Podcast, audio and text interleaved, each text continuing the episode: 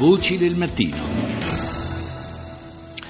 Parliamo di Birmania o Myanmar secondo eh, quello che è il nome ufficiale del paese, lo facciamo con Marzia Casolari, docente di storia e istituzioni dell'Asia all'Università di Torino e presidente eh, dell'associazione Asia Maior. Buongiorno Casolari. Buongiorno. Dunque, eh, il eh, Myanmar è a un, uh, a un, passo, possiamo dire, da un momento storico, cioè la eh, designazione, la nomina del primo presidente non, eh, non indicato dai militari, eh, frutto naturalmente delle prime elezioni libere che si sono svolte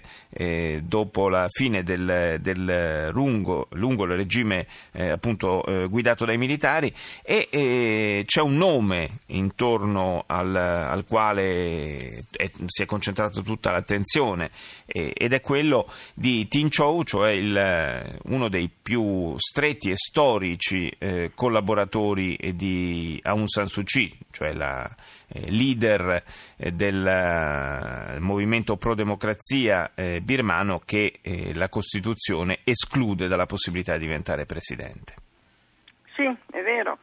Ehm, la, il candidato più favorito è appunto Sin Cho, eh, che mm, è, il, diciamo, è, stato una, in certi periodi quasi l'ombra di Aung San Suu Kyi. Eh, pare che sia un uomo molto dotato intellettualmente, un uomo molto colto, ha studiato a Oxford e viene chiamato anche eh, in modo anche dispregiativo l'autista perché si dice che in, negli anni passati abbia svolto le funzioni di autista di Aung San Suu Kyi, ma in realtà eh, era un autista che aveva funzioni più eh, diverse, insomma lui è un amico d'infanzia di, di Aung San Suu Kyi e in pratica negli anni in cui la dittatura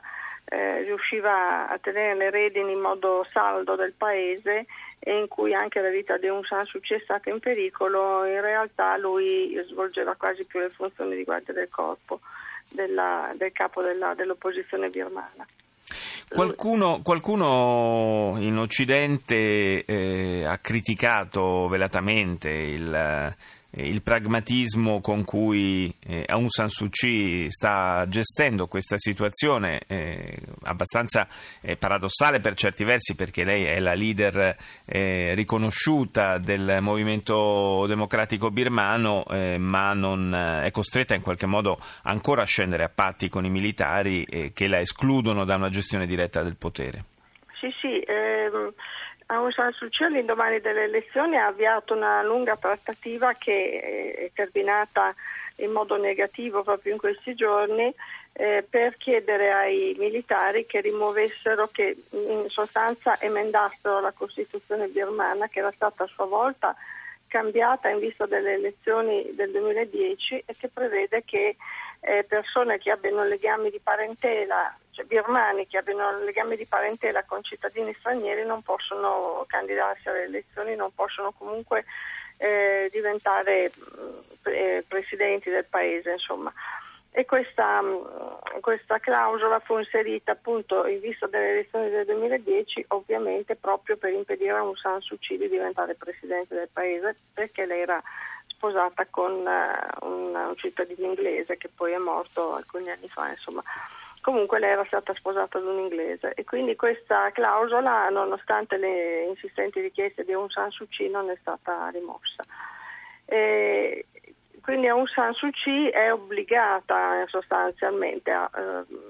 governare il paese per mano di altri. Eh, questa sua posizione è stata eh, paragonata a quella di Sonia Gandhi che nella vicina India